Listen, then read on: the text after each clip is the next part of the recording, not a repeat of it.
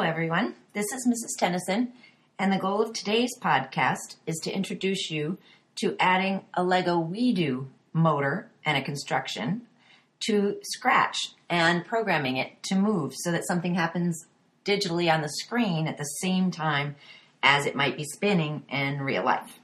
So, what you're going to need is to build with your partner a sturdy structure.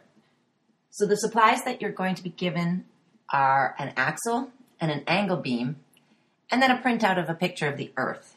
You can use tape to attach that. So, you're going to need to build that, attach it to the Lego WeDo motor, attach the motor to the WeDo itself, and make sure that you plug the USB from the WeDo into the back of the computer so that it gets power correctly. Make sure you've attached that before you open the Safari browser. And yes, we're using Safari today instead of Chrome because the extension that we need only works in Safari. So once you've opened the Safari browser, you can navigate to Scratch. And today we're not going to log in with our accounts. We're just going to simply create a new program. Go ahead and create that new program. Then you're going to want to replace the cat sprite with a sprite of the earth. Once you have done that, now your challenge is to program the WeDo to be spinning at the same time as you program the earth to spin.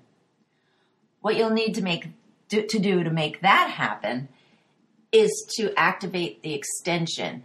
So, when you open Scratch, you need to look for that more blocks option. When you click on more blocks, you'll see the ability to add an extension. Click on add an extension and voila, that's where the Lego WeDo extension exists. You'll need to click on that and then say that you trust it to be able to get the extra programming blocks available to you. When you see the extra programming blocks, make sure that the little green light is lit, that it's not yellow or red. If it is, let me know and I can assist you. Most of you should be able to get the green light and away you go. Your now your challenge is to simply program your construction to move. Once you have the parts technically moving, the extra challenge is to make it into a story. Add a background, add some sounds, record your voice, and then if you'd like to edit your construction, um, feel free to add extra Lego pieces. Just keep in mind that it does have to spin safely.